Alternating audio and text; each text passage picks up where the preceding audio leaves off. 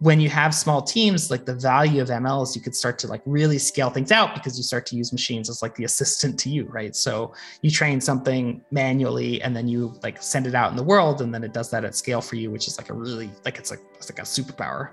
And so I just started going farther and farther down the path of saying, hey, like there's, we can make this team of 4 people, you know, behave like a team of 50 people if we start to use ML more and more. You're listening to Gradient Descent, a show about machine learning in the real world.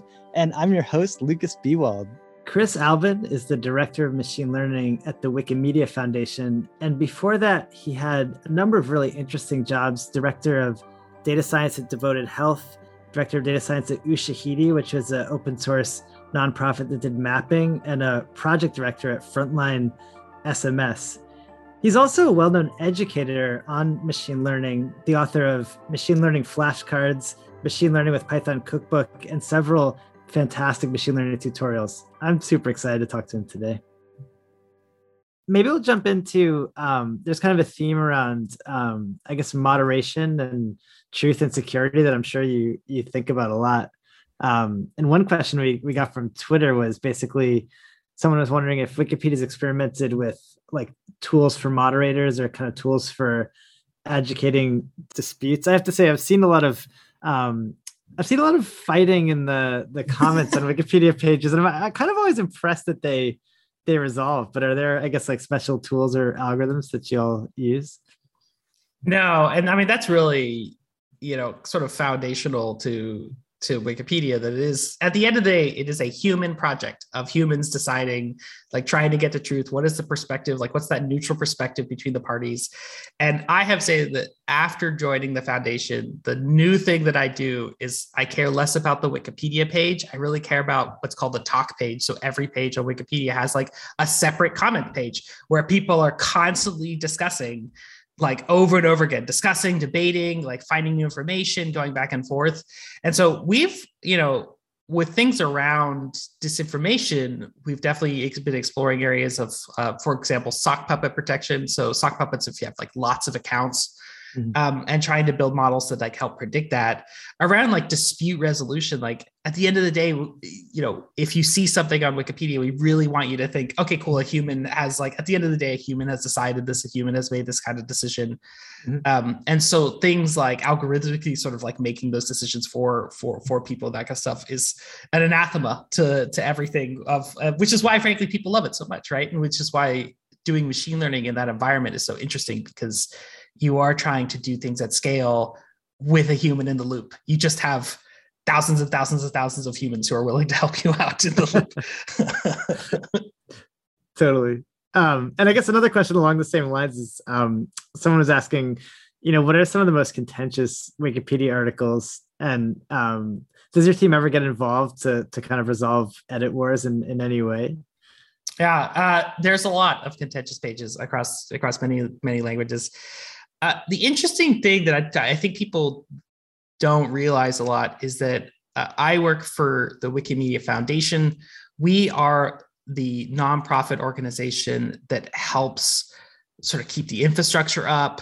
We fight legal battles for you know, different Wikipedia communities, but each individual language of Wikipedia manages their own show with their own rules based on a common set of norms across all Wikipedias, but it is like their own show. They're like Wikipedia, like English Wikipedia has an incredibly elaborate system of like dispute resolution, different levels of user access between the admins. Like there is a full volunteer organization in English Wikipedia that is managing those kind of things. And that's the same with other languages. So for us at the foundation, it is very critical that we actually don't get involved and jump in, because our role is sort of the, you know, the folks who are like one step back. We're like, we'll make the site better for you. We'll make things, your experience better. We'll recommend things that we think are interesting. We'll highlight, you know, we'll help you work faster as an editor using ML, but we're not going to jump in and say, hey, you know, Steve is right.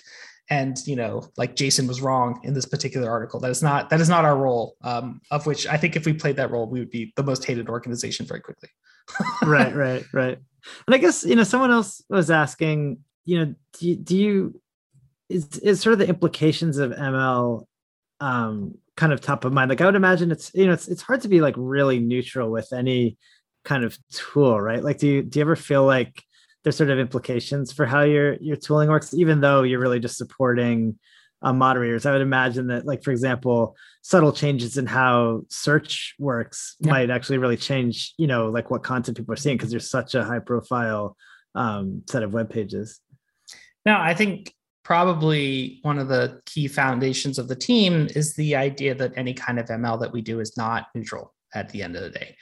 And so our gold standard when we are making models is that the model reflects the training data from the particular community that is served by that model. So for example, French Wikipedia wants a model that, say, predicts the article quality, like if this article is really good or bad, to help editors decide which articles they should really jump in and help in.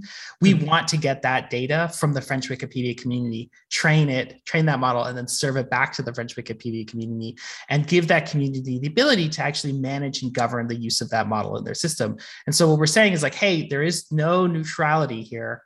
But we will try to limit our ability to, like, say, train something on English Wikipedia and then apply it to, you know, say, Vietnamese Wikipedia by gathering the training data from that original community and then serving back. It's not possible all the times because, you know, some models have to be, like, you need to be global scalable. There isn't, like, enough training data and that kind of stuff. But that is our gold standard that we go for and that we've done many, many times over the years. Got it. And I guess one other kind of question on this theme of moderation that somebody asked that I'm kind of curious about is what's the most common type of spam attack that you deal with? Or what are the sort of, like, adversarial problems that you come across on your different properties? Yeah, well, I mean, the most common one is someone, like, putting in, like, poop or swear word, like, randomly into articles. And so, you know, like, detecting that through, like, the community's actually done a great job, because I think people don't realize that English Wikipedia community and other Wikipedia communities actually have develop their own machine learning models, like as bots that they deploy by themselves with no need from the foundation. We host them, but it is, like, theirs to, like, do whatever they want with. But the most common one is definitely, like, adding swear words in something, or, you know, so as you can imagine. You know, the ones that are the most dangerous are definitely the ones that the attackers have a lot of resources. So one of the things that you quickly realize when you work here is that all of our models are open source. Everything we do is open source. You can see the whole thing. You can see my internal chat. You can see my ticketing system. Like, my Jira is totally public. Like, what I'm working on in a given day is public. I'm live streaming the work that I'm doing every single, like, other week or something like that. Like, all this is open. And every single article on adversarial, you know, like, not adversarial like machine learning, but like adversarial attacks on machine learning systems is like, well, if you have the model, or you could actually, like, use the prediction really, really quickly, you can start to figure out how to game the system because you have such exposure. We are exposing ourselves to that all the time by showing them exactly what's happening with the model, by giving them the training data. And, you know, that is that sort of give and take that you sit where, okay, how do we, you know, work to sort of see how other people are behaving in the system in order to, like, detect any kind of problems, while also making it that, like, we have a, you know, all of our models, you can hit an API for free and just use as much as you want. As long as you don't crash the system, like, you're good to go. And so people are using it tons of times. They can download the model, they can download training data, they can run it locally, they can do whatever they want.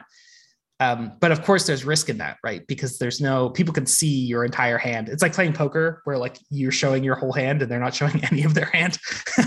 You're definitely at a disadvantage, but it is, you know, it is a trust-based activity that people who spend hours and hours and hours, you know, making changes to the site, writing new articles, finding some new interesting fact, and then hunting down, like, where to put that in, or sitting on those talk pages and debating and discussing, like, how to exactly, like, phrase a single sentence about some article because it's really important to get that right.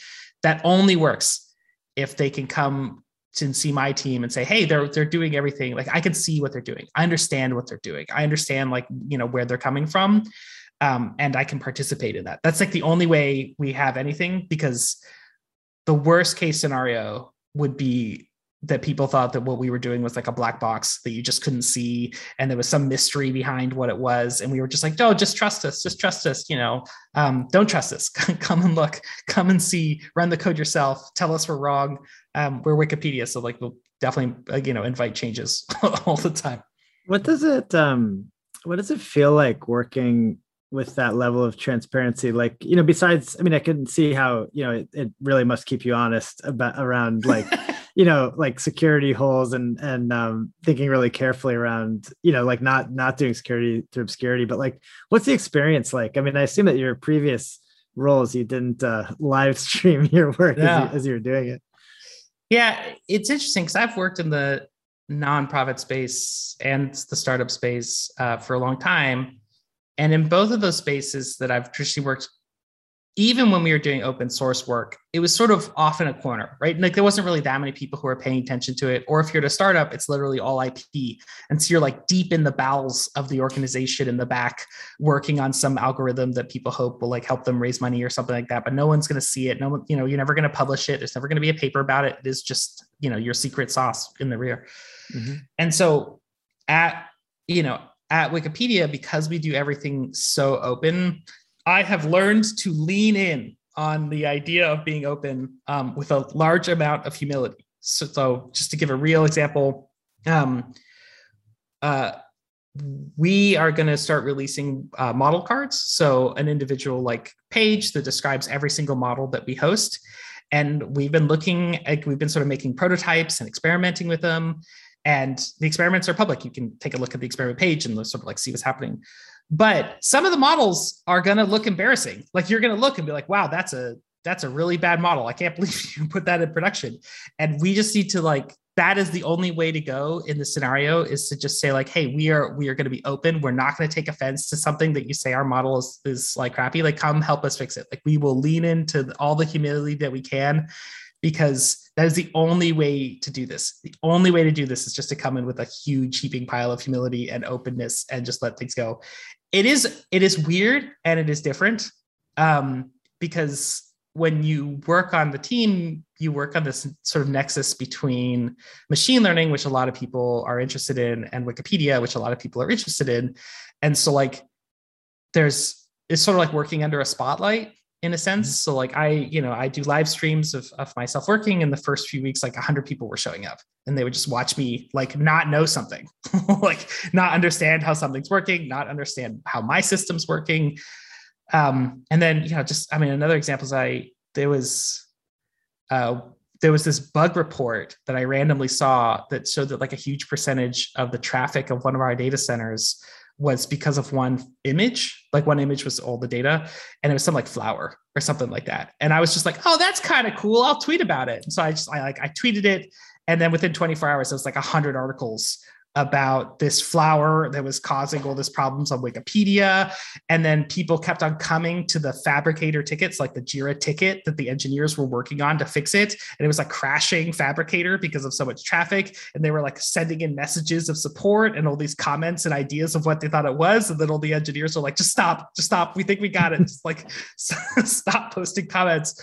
But you are like, you're in the open, you're in the public, and you cannot be defensive with how you do it, because I mean, if you're really defensive about it, it's probably not a great job. You probably won't be that enjoyable. Do you think you've had to develop a thicker skin? Like I know whenever, you know, I do anything that's very public, you know, mostly the feedback is positive, but I really feel the negative feedback much more. And I think it causes, you know, any kind of public thing we do to, I feel like, a little tinge of stress. Like I kind of can't imagine if everything was like public and visible and people were watching it. Has it kind of changed your mindset at all, or the way you work?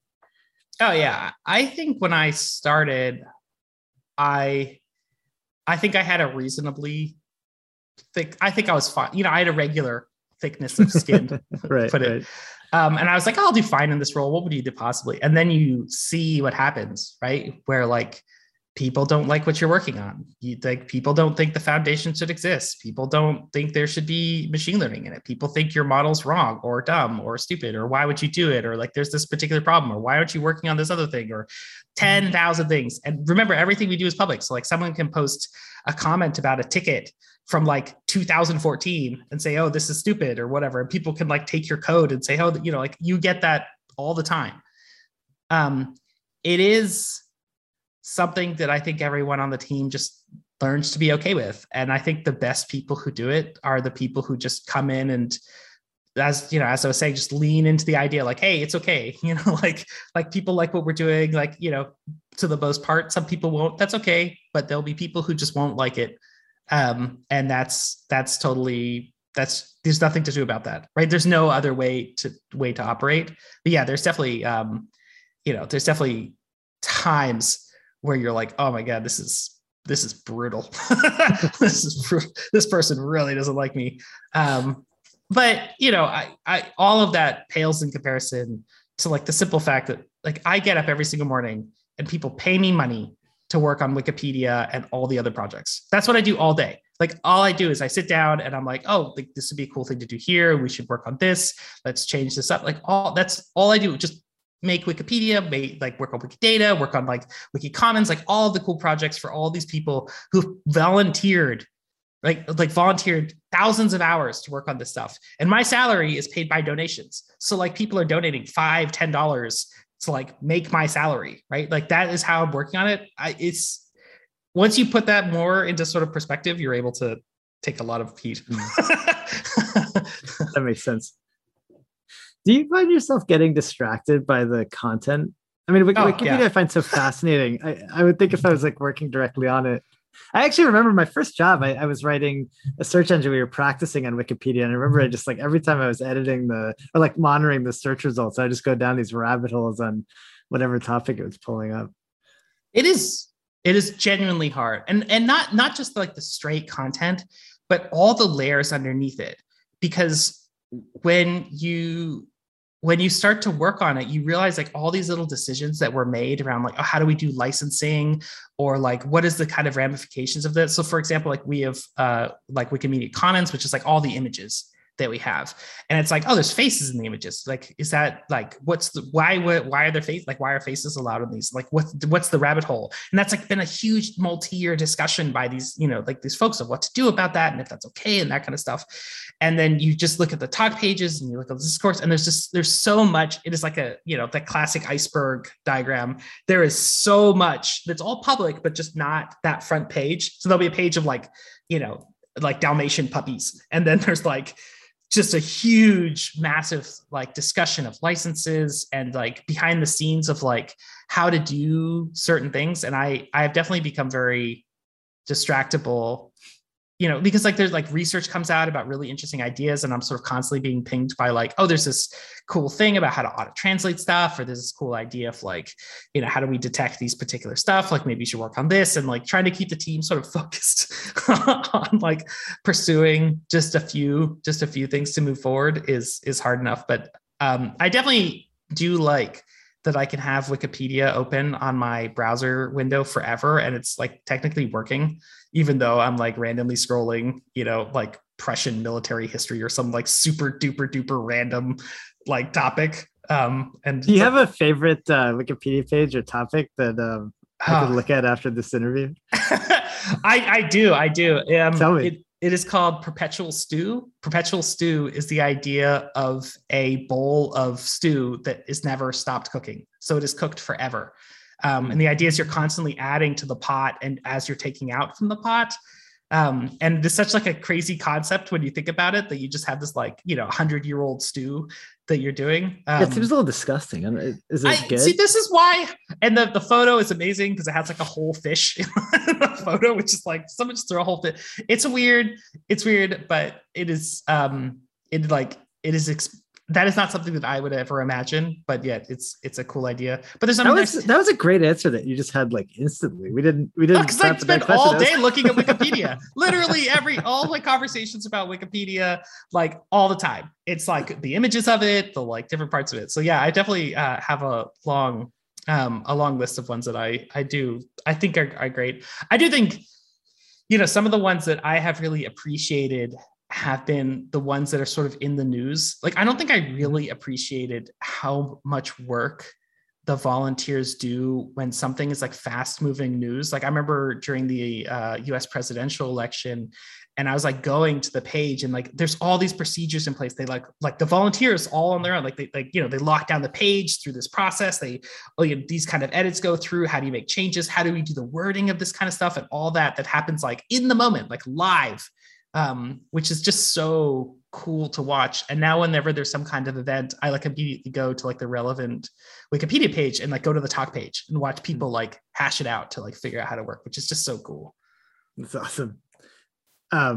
I mean, I think one of the things I was excited to talk to you about is actually the ML infrastructure at Wikipedia, because a lot of the real world people we talk to have to be a little bit, cagey or vague about exactly, what the problems are with the infrastructure is. But you've been, you're so open about this stuff that I think we can really get into the nitty gritty. No, but we are all open.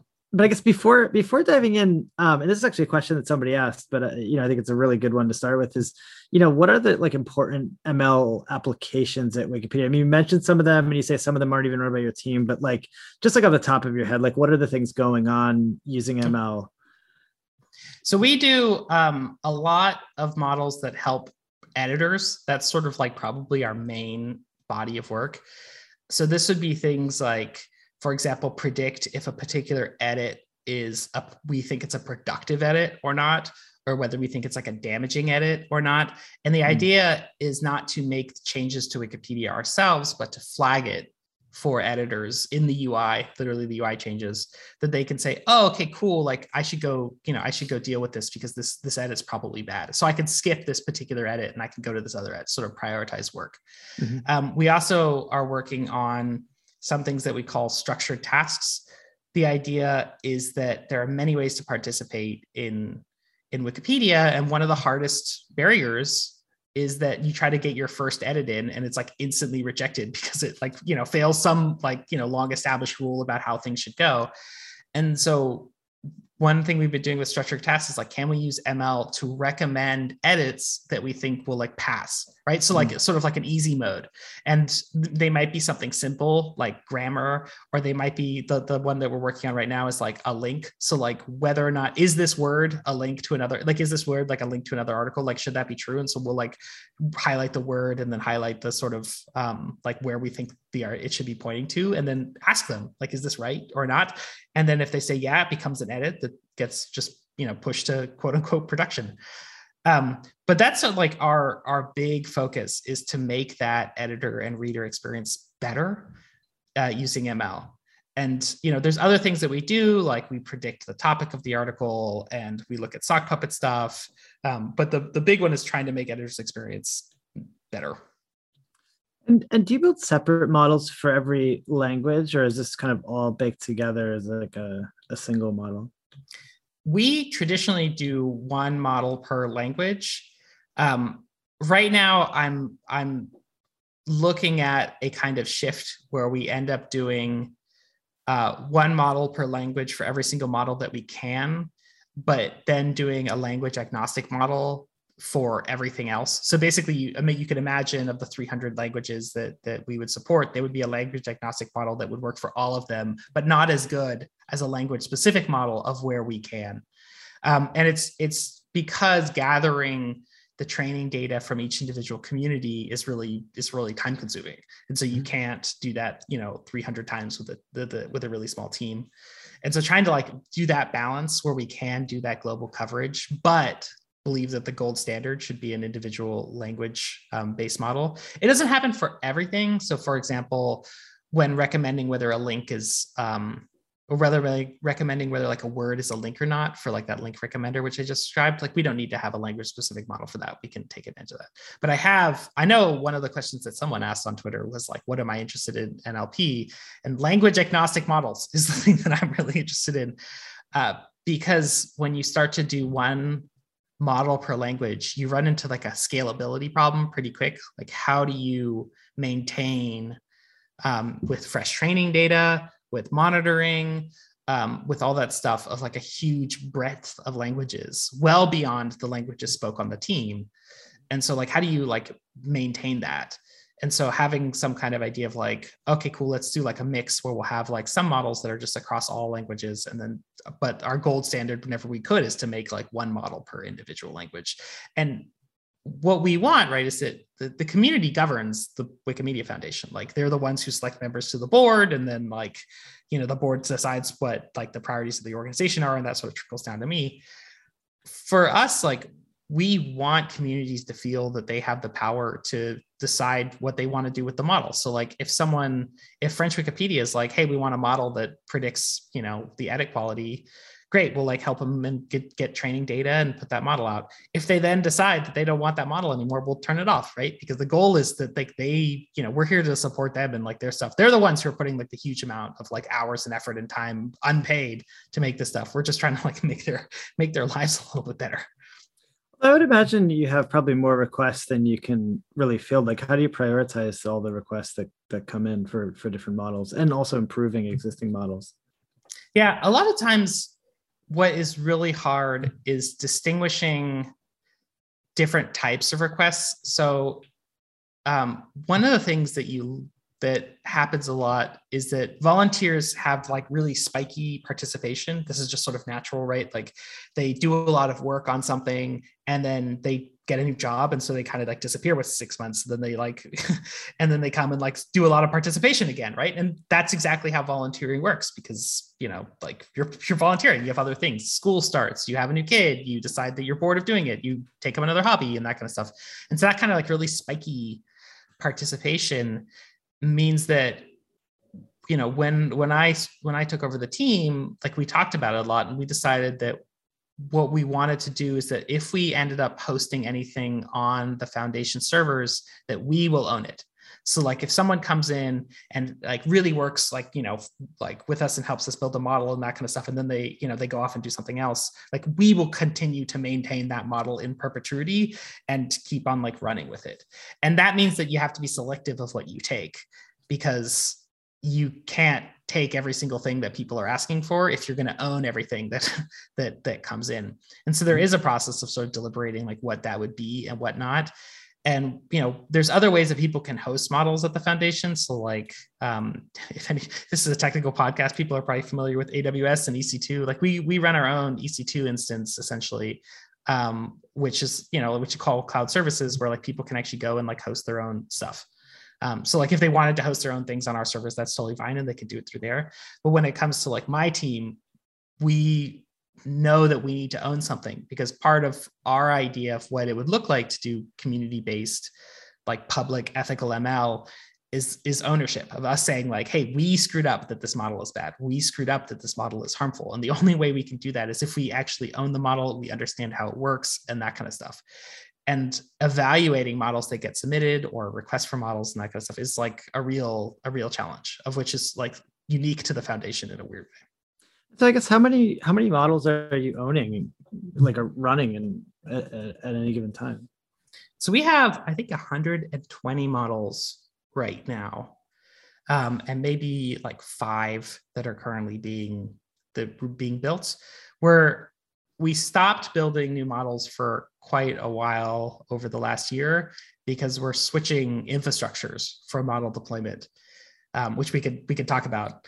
But there was definitely this moment where we were like, the current infrastructure, which has lasted us a really long time and, you know, is sort of like what got ML at the Wikimedia Foundation off the ground, is like not serving us anymore.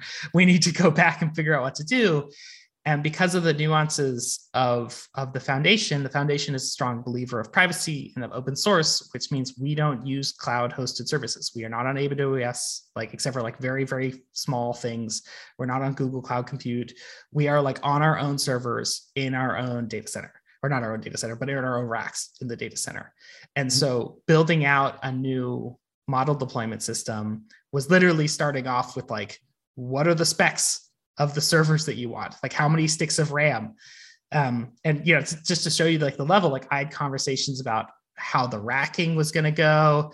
We bought a GPU to try to test if we could, you know, use it in our server. And like, I got this photo from the, you know, the person in the data center, like the Wikimedia Foundation employee in the data center. He's like, he's trying to install the GPU into the server blade and he can't, it doesn't fit. And he's like showing me in the photo that it doesn't fit. Like that's the level of that, like bare metal up, which as a technical challenge is really fun.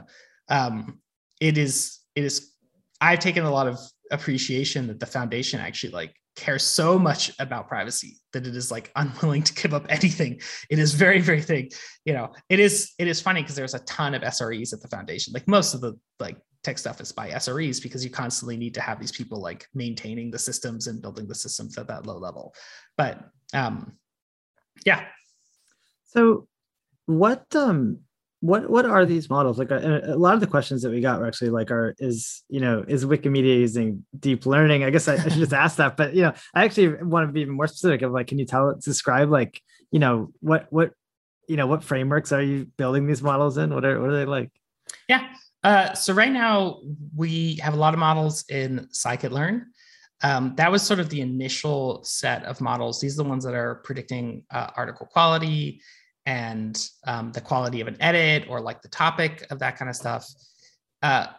We've started to move towards more deep learning based models, particularly around like computer vision and NLP, because there's just like big advantages to, using that.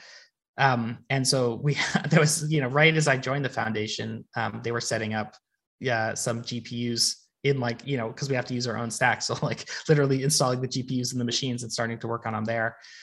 But, as we move forward, I know we're using FastText for some model, which is that Facebook library.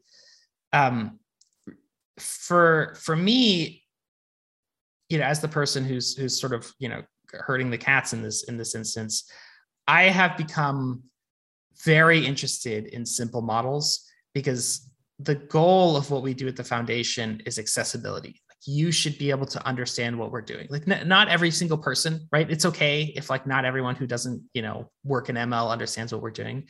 But my goal is that if you see a model that we're using, here's the foundation's model for detecting whether or not, like this piece of text is a link or something, that you can go to an open source page on GitLab, you can see the code that's plainly documented, you can see the link to the data that you use to train it, you understand what's happening because it's not insanely, like it isn't so insanely like complex that it's impossible to access. And then you can fix it. Like you can make it better. You can throw in improvements. That's what I want. I want people to see what we're doing. And so I am less interested in the most technical like solution. I'm definitely more in the sort of practical, like what is the sort of lowest common bar that does it. That said, there's some things that are, frankly, particularly with NLP that I feel are just really complex. And we were just talking this morning about some models using BERT to try to like basically replace some of the models that we're using Scikit-learn models on to like actually use BERT to like throw in there to make it better. So there is value in complexity, but it goes back to the idea that like, I don't want people to think that we have a secret sauce. I want people to think that we're like, a set of like, hopefully somewhat humble people building out in the open, and you can come and help us and participate and challenge us and ask those questions. And so the more accessible we use, the better. If we end up using like a proprietary system to make it, that would never happen. But the reason that would never happen is you'd never be able to like trust us that it was true. It would just like work or not work, and you'd have to believe it. We want you to go and take it. So we are moving into deep learning. I actually have a big ask for GPUs, of which it is really hard to buy GPUs, in case anybody has ever been in that world. It's super hard to do that. So we're sort of out there hunting around for GPUs that fit into our servers at this moment. You mentioned an infrastructure change. Can you talk about what prompted that? Like what was happening and what infrastructure you moved to? So our system and how it's run since the beginning was on what's called OARS, which is our homegrown model management system. So before there was any kind of, before there was Kubeflow, MLflow, or before MLOps was a thing, there was people at the foundation that were building essentially those functionalities from scratch. And it is 18 servers split across two data centers, one in Virginia and one set in Virginia, one set in Texas. And there was issues around, one of the things that it does is it is for deploying a very certain type of model, like particularly edit quality ones and that kind of stuff. And it's really paired with the training system. So the training system and the deployment system are like very, very, very interconnected, which means that you couldn't add, say, a deep learning model in there because it wasn't part of the training system, which is also a homegrown system. The big one for me, as sort of the director of the project, was that because it doesn't use serverless infrastructure, there is a hard memory requirement. So if your model is, I think the machines have 128 gigabytes of memory, each of them. And if your model is 2 gigabytes, you now only have 126 gigabytes of memory left. So there's like literally, no matter how much that model is used, it could be used, you know, every single second, it could be used once a month. It is like a finite amount of resource, which is very problematic for us because so many, as we were talking about, so many people come to us and are interested in deploying a model or interested in sort of how we do things, which means that we need to, in order to participate with those people at a real level, we need to not so much care if something is really used or not, right? If someone comes in and they say, hey, I have a great idea for this project, and we work on it with them and we create a model and then we deploy it, we need to be fine with it being dormant for months. And maybe it's only used once a year, or maybe it's used all the time, and that's okay. But that when you reach that finite level of like literally you're running out of RAM, and every single time you need to like, you're like, it's a zero sum game where you're using more and more of the physical RAM to hold the models in memory. Yeah, it just got too far. And what I think happened is that this was sort of a pioneer in the space of sort of ML ops. And now what has happened is there's so many great projects out there that are doing ML ops that there's like such a value to switching over. So we've moved to setting up what we call Liftwing, which is a Kubeflow instance on a new Kubernetes cluster that we do it. And Kubeflow is an open source project for ML ops on Kubeflow. And there's so many great advantages of that we've been taking in, for example, like the custom libraries. So we had a researcher who used FastText and didn't tell us because like we just hadn't made that communication, and it was fine, right? Like he gave us this thing. We're like, we've never seen FastText before, but hey, we'll build the server for it. Like we'll, you know, build the service for it and the thing, and it'll run. It means you could run deep learning models or TensorFlow, or PyTorch, or whatever you want to do in that system. Everything's a little nicely Dockerized. So like we've been Dockerizing our models that we have on OARS and just Dockering, and then move the Docker file over to the new system.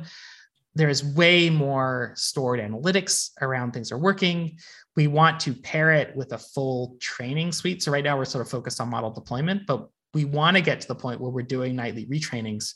So that would mean that we could do things like shadow models. So a prediction comes in, we serve it to two versions of the model, sort of compare the stats of like how it's doing, sort of an A/B test, except for one of the, I guess the A actually serves back a prediction to the user. But just a huge amount of taking advantage of that modern infrastructure. And it wasn't because, you know, like when this was started at the foundation, there just wasn't this infrastructure, and now there is. And so like taking a step back and building that out has been really fun.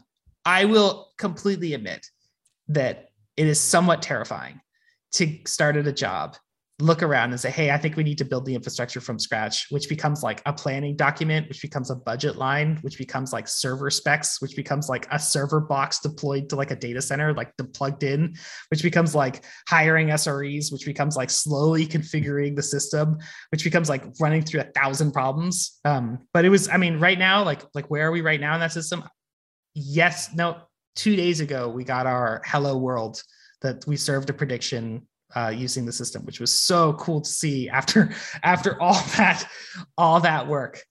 But that's really the fun part about the foundation is that you're doing something out in the open, and you're doing something like, frankly, from a technical perspective, from bare metal all the way up. That's how you're figuring it out. And sometimes you hate your life for it because you're like, you know what's easy? AWS. AWS is easy. Look at all these wonderful services of which they provide people. But at the same time, having the control to sort of own the system from scratch and know that, you know, people's privacy is protected, that we have control over everything, where any of the data goes, any of that kind of stuff, which means that people can participate in the projects with feeling safe that they're not going to be exposed because they edited an LGBTQ article or something like that. Like, you know, we have that ability, which is so nice, and it feels so good to have that. But it is going to be a long process of us getting from, you know, moving on. Like we're going to build a second cluster, which we're going to be using mostly for training. So in our architecture, we're trying to split up one Kubeflow instance for model serving and sort of keep that with really good uptime and keep that really, really simple. And then we're having a second one, which has access to the data center, which is more like if it goes down for a day, that's fine, right? And so we could be a little bit more experimental. We can push it a little bit farther. We can give more people access to the system. So like they can come in and break it without any kind of interruption to service, and then move the models between the two as needed. And so what's the piece that Kubeflow's doing for you? It's the swapping in and out of the models. Is that like the key thing that's happening there? The big part is the resource management. And I think that's always been the real value, in that for us, our model usage is really spiky, because no one there's like always a hum, like a certain amount of noise of people using the models. And then there'll be someone who wants to know a prediction of every single article on Swahili Wikipedia. And so you get this huge spike. And we try very, very hard to not limit people. Like when we're limiting people's API access, it's because you're going to break the system if you do more. That is really our goal. Like, we're funded by people, so like people should be able to use it. And along those lines, like being able to maintain that really spiky structure, particularly with models over like a broad range of systems. So like maybe one requires a GPU that uses TensorFlow, maybe two don't require one that uses, like Scikit-learn, and then sort of managing all those resources in an automated fashion is super powerful for us, because it means that we can not have what we have currently with OARS, which doesn't do that so well around I think a year ago, I had my kid on my lap and I was manually restarting the prod server using a script I'd written, after a glass of wine, to try to get the server back up, try to get around those kind of issues with something that balances those resources really well. I think there's other things that we care about at the foundation, because it's an open source project, the foundation believes in open source projects. So we want to contribute back to them.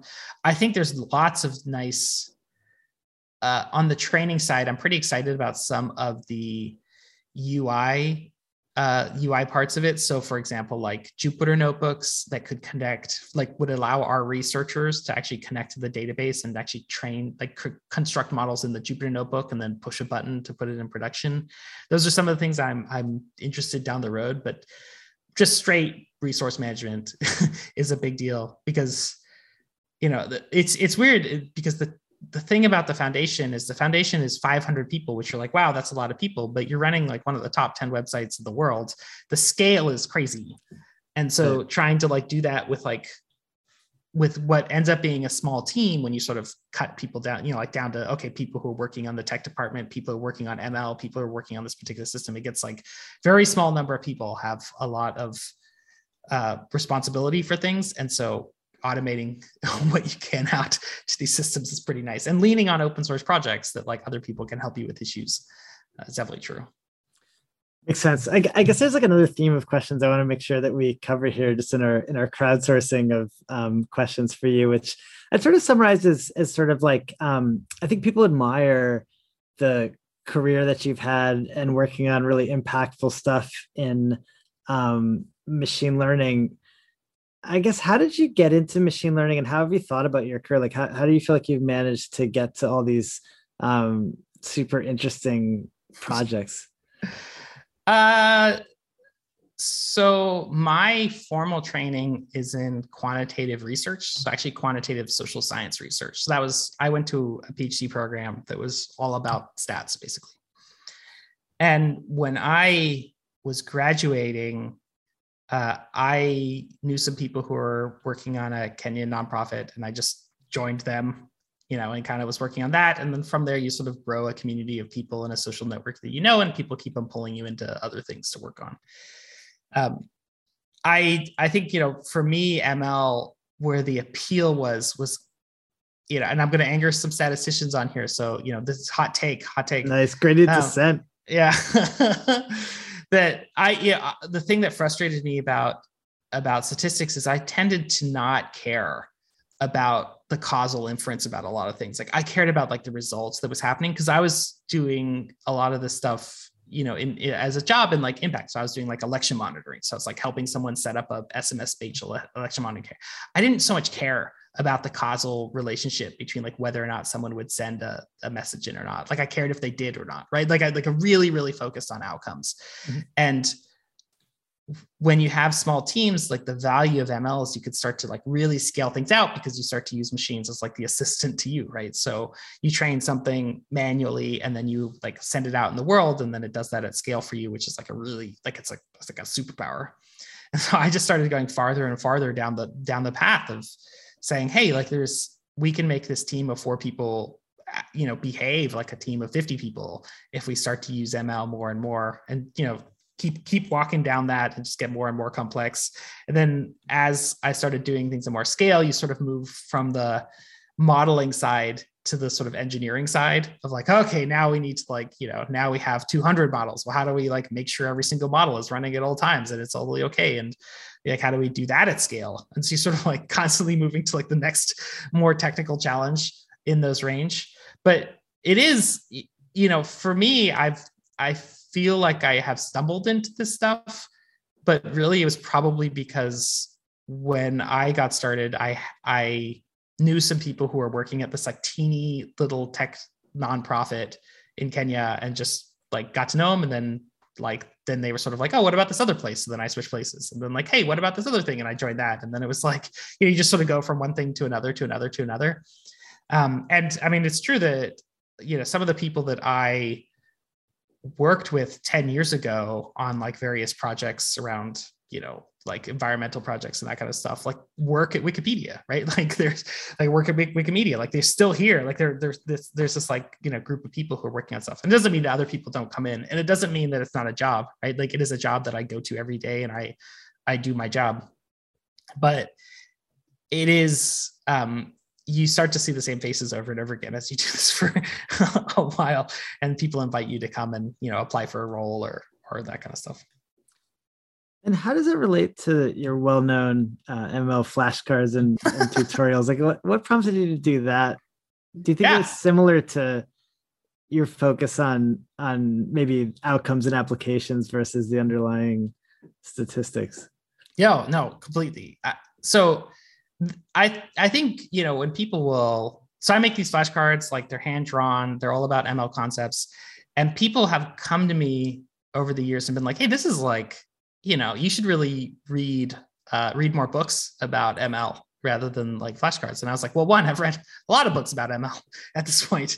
But the point of the flashcards, and the point has always been one single thing, that ML interviews require a certain amount of rote memorization, right? There are people that try to throw you gotcha questions, and I have received those questions, and, you know, like describe a random forest, like from scratch and that kind of stuff. And those, you know, those questions, it is just easier to just memorize them, right? To just sit down and memorize it. And interviews shouldn't be run that way. I totally understand that. You know, we should all get to a better place where like that's not happening, but yet it does happen in most job interviews. And so for me, I just started making flashcards for it. Like, what is this concept? What is this concept? What is this concept, right? Like, can I do it? And just looking at the flashcards over and over again. And from there, I just sort of developed more and more of them. And then, you know, other people got interested in that kind of stuff. But it is about, you know, getting that stuff into your brain. That's just, you know, it's not something that you can read. You know, if you read 1,000 books, maybe you probably forget the concepts because there'd just be so many. Instead, these are the concepts that I've run into at interviews and other people have run into the interviews, and like, memorize it, and then regurgitate it back up. Cause you'll look really cool when you write an equation from scratch or something like that, because you had it in your brain. And it goes back to the idea that like, I am interested in impact. I'm 1000% interested in impact. And like a game is being played in an interview where they try to stump you with like, you know, describe, you know, gradient descent to me. That's a game. They're trying to throw a trick question at you, crush it, right? Memorize the concept and then crush it in the interview. That's it. And I wish people didn't throw those kind of questions, but they do. And so great, I will make flashcards to like get past that part. It's less an issue now because I do more like management stuff. So the questions are, you know, not so deep. But it definitely was like a big part of my career. It was like, especially for me, because people look at me with like a social science background. Like literally my PhD is in political science. People are like, oh, so you're like, you know, a terrible coder and a non-technical person. So like, I'm going to throw you some gotchas in there. And just being able to memorize it and you know, spit it out has been, frankly, a really useful tool. So when you interview like a technical person, now that you're a manager, how do you approach that? How do you avoid gotcha questions? Like what questions do you ask to sort of get at the competence of somebody's work?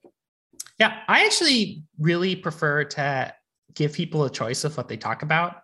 And so like some of the questions that I've really liked have been like, you know, tell me about like just what algorithm can you actually describe in detail? Like, you know, what's that, whatever you want. You like, what's that one that you like? What's that one that you have that's your go-to? I like that because I'm not trying to say, hey, in my experience, this algorithm is important. And therefore, if you don't know that particular one, you're, you know, not qualified. And so instead saying like, hey, like go, like, I want you to go deep, but you can pick anything that you get to go deep in and let's just jam out about it. And I have really, really, really appreciated that because I have had candidates who come in who have been like pretty nervous, and you know it can come off that like they don't know what they're talking about or something like that. And I'll throw that question to them, and they will just destroy it. Like they will just go so incredibly deep, and they'll start to geek out on it, and they'll start to enjoy the whole interview process because they get to talk about what they know, and they light up about it. And it is so fun to participate in that. And it shows you that, like, you know, it shows you that people have these like very variety of expertises, like because they did this particular ML model for 4 years, and they really, really, really know it.